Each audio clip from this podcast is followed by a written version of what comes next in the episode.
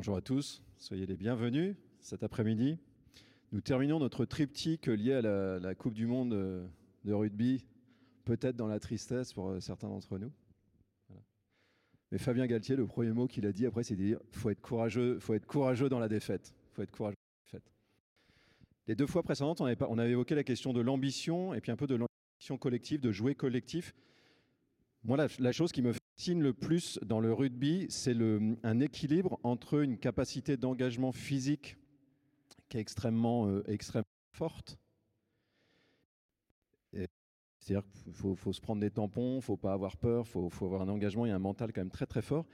Et, dans le même temps, énormément de contrôle de soi. C'est-à-dire qu'après avoir un énorme tampon, il faut, au bout d'une seconde et demie, s'arrêter, enlever la main, se rouler sur le côté. Euh, il y a, d'autres sports où il y a des choses comme ça, mais là, je trouve que c'est un, niveau assez, euh, assez impressionnant. Et du coup, je pense que c'est un peu une métaphore qui peut nous aider à réfléchir sur la question des, des passions, parce qu'on sent bien que pour gagner un match, euh, les sportifs le savent, faut, faut, faut, libérer un peu des passions intérieures. Enfin, faut, faut qu'il y ait de l'énergie qui vienne dans, dans, le mental. On voyait, moi, je voyais dans le match d'hier soir avec l'Afrique du Sud, regardez un peu, les types sur la dernière mêlée qu'ils ont gagnée, mais ils se chauffaient juste avant. On, donc on voit bien au niveau, de, au niveau passion, il y a quelque chose qui est, fort. Et après, tout de suite, euh, le, disque dur, il y, a un, contrôle. Il y a un contrôle. Et puis un deuxième point, ça serait de, constater que ces, passions qui viennent, cet, cet engagement peut aussi parfois euh, donc, peut mobiliser pour gagner un match, mais aussi parfois euh, surenthousiasme, parce qu'on est trop sûr de soi, c'est aussi comme ça qu'on perd des matchs, ou bien s'il y a la peur qui vient, c'est aussi comme ça qu'on perd match. Et donc peut-être la, la, question du jour serait de ce, ces passions qui sont en nous, que nous vivons, est-ce que c'est un, cadeau ou est-ce que c'est un poison, est-ce que c'est un cadeau empoisonné Au-dedans de nous, nous avons une capacité dans notre âme à, à vouloir des choses. C'est un petit peu émergé. Et en nous, il y a une partie un peu immergée qui est euh, des, choses que nous éprouvons au niveau de l'affectivité. Vous voyez, dans, notre volontaire, en nous, il y a vraiment la pointe haute qui est plus du côté de, de la raison. Je veux des choses avec une certaine clarté. Et puis, il y a des mouvements qui me poussent ou qui me retiennent. Donc voilà, plutôt les, les affects. Et les passions, elles sont à ce... C'est ça, c'est ça, le, ce monde, on pourrait dire des passions qui sont en moi, qui me poussent dans un sens ou dans l'autre, et vraiment, c'est une bonne chose d'apprendre, on pourrait dire, à les, identifier. Vous voyez, se connaître soi-même, c'est aussi avoir une certaine euh, lucidité sur, on pourrait dire, ce qui se passe en moi. Et en tout cas, qu'au point de départ, je ne, choisis pas. C'est le propre des passions. Hein, c'est que le mot passion, ça veut dire, c'est quelque chose qui est passif. C'est on pourrait dire quelque chose que, je subis intérieurement. Ça ne veut pas dire que c'est négatif, mais ce n'est pas quelque chose que je décide. Je ne décide pas par peur. Je ne décide pas comme ça de tomber amoureux. C'est quelque chose qui survient en moi. Et ce qui est intéressant, c'est peut-être la, première chose, c'est que ça nous dit quelque chose de très. Enfin, ces, passions intérieures, en fait, elles, disent quelque chose de, notre vitalité euh, psychologique, de la vitalité de notre âme, parce que elles, elles ont toujours un rapport, ces passions, avec un bien que je cherche qui m'attire ou un mal que je veux éviter. Donc ça dit quelque chose de très profondément dans la manière dont nous sommes faits en fait intérieurement. Et par rapport au bien, euh, les passions de l'ordre du désir ou de l'amour, c'est quand j'ai identifié un bien, quelque chose de bon, et que je, et que je suis attiré par. Quoi. Je vais dans cette direction. Les passions, deux autres passions qui sont le plaisir et puis la joie, c'est plutôt des passions qui sont liées au fait que ce bien-là, je l'atteins et j'en prends possession. Je gagne la Coupe du Monde. Voilà. Là, ça libère quelque chose. Il y a un bien que je cherchais, quand je l'ai atteint, il y a une passion, il, y a il, se passe quelque chose en moi à ce moment-là.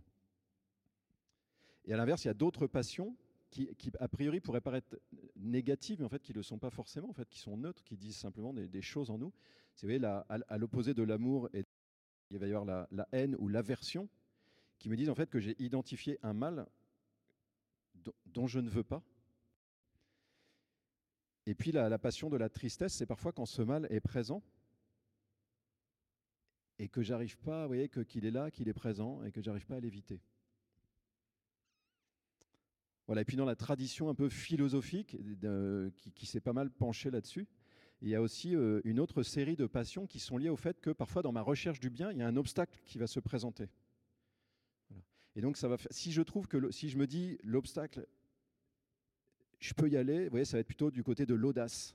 Je me dis, je franchis l'obstacle. Ou de l'espoir.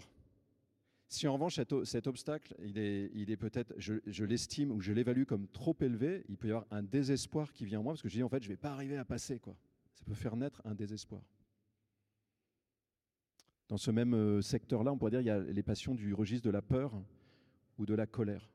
Mais vous voyez, la première fonction des passions, je pense, c'est qu'elles ont un effet révélateur d'un bien que nous avons identifié ou d'un mal que nous avons repéré.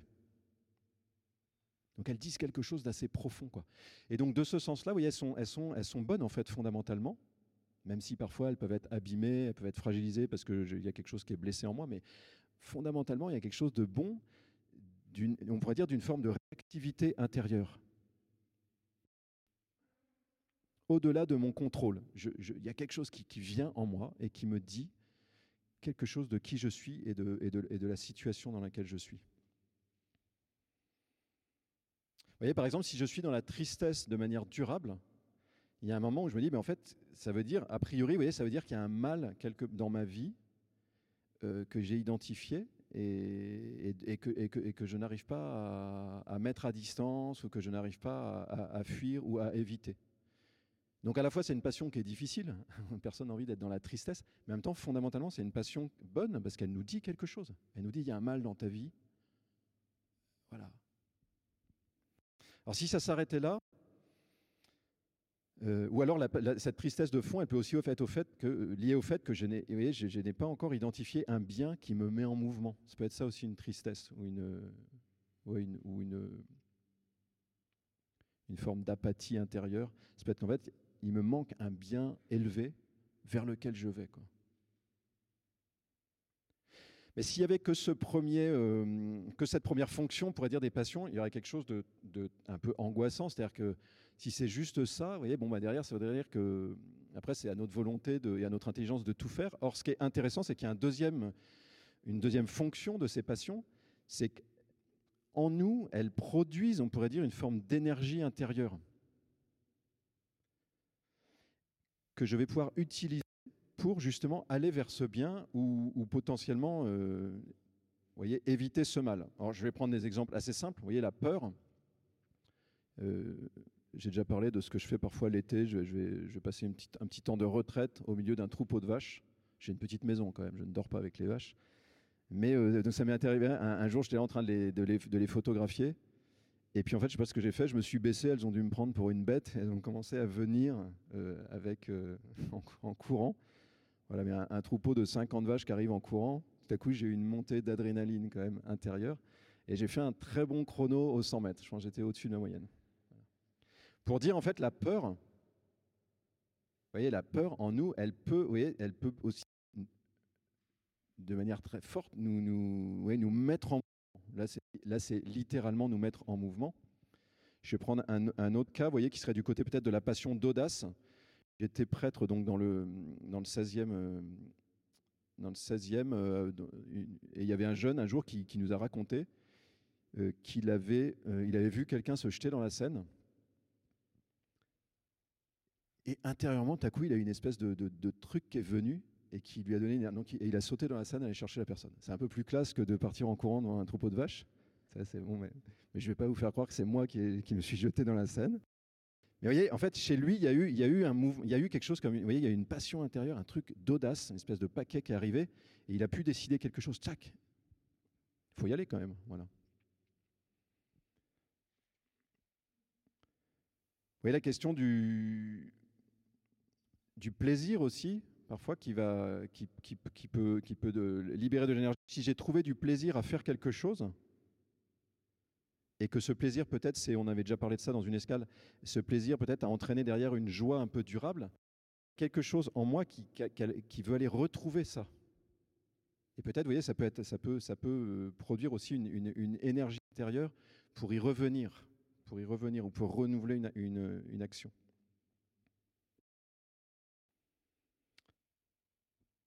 La colère, elle, la colère, elle est intéressante aussi, en fait. C'est que parfois, vous voyez, si je sais pas si j'ai subi un, licenciement abusif et que je suis en colère, en fait, ça, peut me donner une capacité de combativité versus le risque d'une résignation, quoi, à subir l'injustice. Donc la colère, pour lutter contre une injustice, elle est vraiment une énergie. si elle est transformée un peu intérieurement. En ce moment, on le voit, vous voyez, avec les questions de, on pourrait dire, d'injustice euh, climatique ou des problématiques autour du climat, la colère peut être intéressante en fait pour faire des, des choses ou pour oser des actions un peu audacieuses pour soi-même, mais aussi euh, parfois politiquement plus collectivement. Évidemment, vous m'entendez dire ça, et je suis sûr qu'entre en, vous, vous dites, ouais, mais il y a aussi les, moments où la passion, entre guillemets, dérive. Et fréquemment, c'est vrai, on pourrait dire la passion aussi peut, peut, peut dériver, c'est-à-dire devenir euh, non plus une énergie, quelque chose d'un envahissant, ou bien de polluant, voire de destructeur. Hier après-midi, je me promenais dans la rue en, en interpellant des gens. Je n'étais pas tout seul, on était deux, puis on discutait. On a, on, a rencontré une jeune, une jeune maman. Je sais pas, elle avait là 35, 35, 40 ans. Bon, puis en parlant, en fait, elle nous a dit, elle, ce qui était vraiment très difficile pour elle, c'est qu'elle avait un garçon de 8 ans. Quand on lui a demandé un peu si elle avait une intention de prière particulière, quelque chose euh, à Dieu pour elle, elle nous a dit, ben moi, vraiment, ce qui me préoccupe, c'est que j'ai mon garçon de 8 ans, il est né prématuré, en fait, il est vraiment, il a du retard en classe, etc. C'est difficile. C'est difficile. Elle dit, mais c'est ça. Et, en, fait, elle avait ça tout le temps. Elle dit, je me lève le matin, ça rentre dans ma tête, et c'est tout le temps là, toute la journée. Et vraiment, c'était pathétique dans le sens, vous voyez, cette femme-là, elle était, c'était omniprésent en elle. Vous voyez, au point, cette, cette passion, on pourrait dire, d'inquiétude ou de, ou de peur pour l'avenir de son fils, au point qu'en fait, qu'on sentait bien dans son discours, elle ne, elle ne parlait de son garçon que comme ça. En fait, elle commençait à son garçon comme en échec, avançant pas, euh, potentiellement en échec définitif, etc. Donc on voit bien là comment une passion qui de soi en fait peut, par ailleurs, vous voyez, elle a témoigné, c'était vraiment une femme courageuse, vous voyez, elle, était dans une, femme modeste, etc., mais combattante quoi. Donc on voit bien comment de l'inquiétude peut alimenter et le risque d'inquiétude. J'ai l'impression qu'il y a un petit que cette inquiétude puisse à un moment, euh, au contraire, se retourner et peut paralyser l'action, quoi. Paralyser l'action. Vous voyez, la colère, de la même manière, parfois peut devenir invasive et alors amener une, c'est fréquent ça aussi, une distorsion du réel. C'est-à-dire, j'ai été licencié abusivement, et au lieu que cette passion-là vienne alimenter une capacité de combativité pour exiger la justice, en fait, ça va se, muer en euh, hostilité contre bah, la personne que je vais, euh, à qui je vais attribuer cette, euh, la responsabilité de, ce licenciement. Quoi. Et donc, je vais à un moment, éventuellement, vouloir du mal à l'autre. Voire même me réjouir qu'il lui arrive du mal. Quoi. Et là, on voit bien, il y, a un moment où il y a, une espèce de distorsion du, du, du réel qui peut, qui peut venir.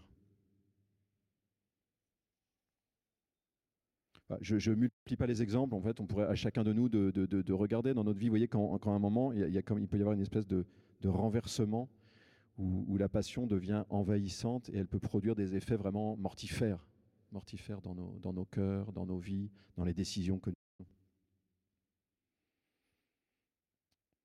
Peut-être pour terminer sur, ce, premier euh, élément, c'est de, au fond, de réaliser que les passions, elles appellent toujours un discernement. Et c'est ça qui fait aussi la grandeur de l'homme, c'est que ce qui se passe en moi ne détermine pas ce que je vais faire ou ce que je vais décider. Il y a une colère qui vient en moi. Voilà, ben je peux, voyez, essayer de prendre un, recul et de décider, voyez, ce que je fais d'une certaine manière de cette colère. Est-ce qu'elle vient alimenter une combativité pour la justice?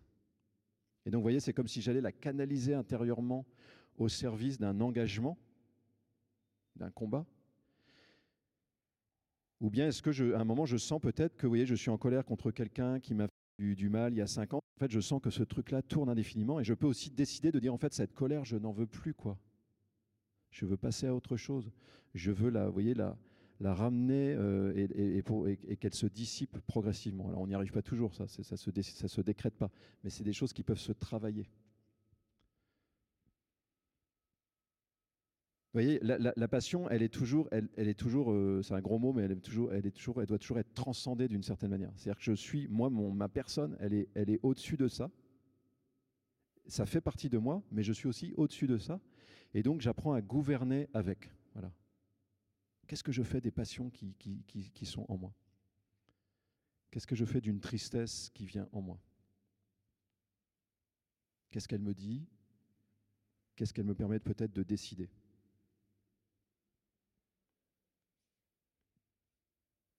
Du côté de la passion amoureuse, vous voyez, on voit assez clairement, je tombe amoureux de quelqu'un, euh, je vais entrer euh, définitivement en relation avec cette personne-là, ou que avec elle, ou que, ou que même je vais la demander en, mariage, vous voyez. Il y a un moment où il, il, se passe quelque chose en moi, et ensuite je, peux, je, je, vois ce que je fais de ça, comment ça me... Évidemment, si je demande quelqu'un en mariage, il vaut mieux que je sois amoureux de la personne, donc c'est bien que la passion soit là, mais ça suffit pas. Nous, nous ne sommes pas à la remorque de nos mouvements passionnels. Quoi. Je ne vais pas éclater la tête de quelqu'un contre qui je suis en colère. J'ai une, liberté intérieure. Le risque, ça serait de ne pas écouter ce qui se passe en moi. Mais le risque inverse, c'est de juste être à la remorque de ces mouvements-là, de me laisser euh, exclusivement faire par eux. Voilà. J'ai une liberté et je peux décider des choses. C'est important, voyez, ces choses. C'est vraiment une question qu'on peut méditer là toute cette semaine. C'est peut-être vous de vous poser la question un peu de, en fait, quelle est votre vision de ce qu'est l'homme, de, qui vous êtes, au fond, et de cette place des passions en vous. Parce que dans, les, options, on pourrait dire les choix, un peu les orientations des, lignes philosophiques ou même dans certaines, selon les religions, la place qui est donnée aux passions n'est pas forcément la, même, quoi. Vous voyez, je sais pas, dans la philosophie stoïcienne, typiquement, on, se méfie énormément de ça et on va chercher plutôt à rentrer dans des formes, on pourrait dire, euh, d'apathie, quoi. De ne pas souffrir, de ne, pas endurer, enfin, de ne pas euh, éprouver des choses intérieurement. Cette tentation-là, parce que je parle d'une tentation, en fait, c'est que comme je veux me préserver, je vais essayer d'éteindre les choses, voyez. Cette tentation-là, on la voit dans, pas mal de, mouvances en philosophie, parfois un peu cette tentation de vouloir au fond, c'est une méfiance par rapport au corps et, à sa passivité ou, à sa, fragilité. Quand on est dans un pur esprit de maîtrise, la tentation, ça va être ça.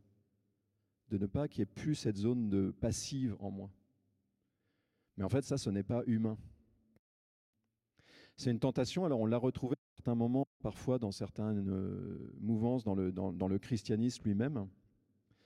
Et pourtant, quand nous regardons l'Évangile, ce qui est frappant, c'est que Jésus, dont comme chrétien on croit qu'il est Dieu, mais qu'il est aussi vraiment homme, eh bien Jésus, en fait, il éprouve des passions.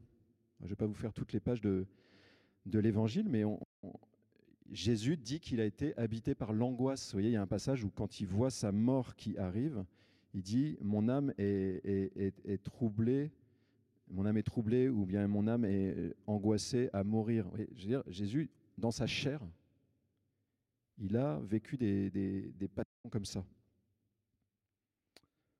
On évoque aussi, si vous voyez, une passion euh, d'amour euh, ou en tout cas d'amitié. On parle de l'amitié de Jésus pour Lazare. Quand Jésus se met à pleurer devant son ami Lazare qui est mort, qui est dans le tombeau, on dit Voyez comme il l'aimait. Voyez comme il l'aimait. Jésus n'est pas une espèce de sage qui serait indifférent, du coup, et qui, qui aurait une espèce de, de détachement intérieur, un espèce de niveau de détachement qui fait que son ami meurt et qui dirait mais non, ça c'est la, c'est la grande roue du destin, il n'y a pas de problème. Non, non, son ami meurt et Jésus qui avait cet affect pour un ami pleure devant son tombeau.